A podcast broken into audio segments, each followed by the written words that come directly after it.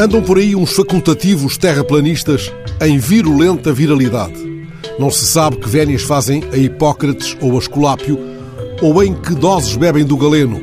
Prescrevem em plataformas de comunicação uma incisiva flebotomia da norma. É uma sangria desatada. O mais recente récipe surgido desse acantonamento é contra a Zaragatoa. Os facultativos terraplanistas insistem na zaragata contra o estabelecido pela autoridade sanitária. Há mesmo quem, sem despir a bata, ensine a enganar o teste. Já não se trata de discutir a eficácia ou a bondade da zaragatoa. É claro que este passo em falso decorre de um desprezo por uma prática estabelecida desde o aparecimento da gripe H1N1 há mais de 10 anos.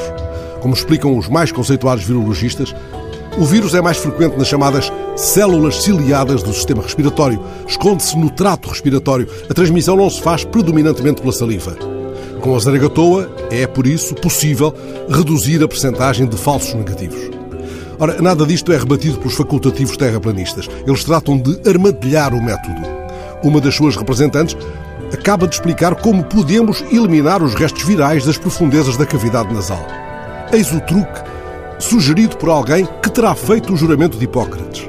Se limpar as fossas nasais e a orofaringe, está safo. O teste para a detecção do vírus dá negativo. Uma médica que ensina a enganar o teste é como um polícia de trânsito que ensina a fugir aos radares ou um funcionário da autoridade tributária que ensine a fugir ao fisco.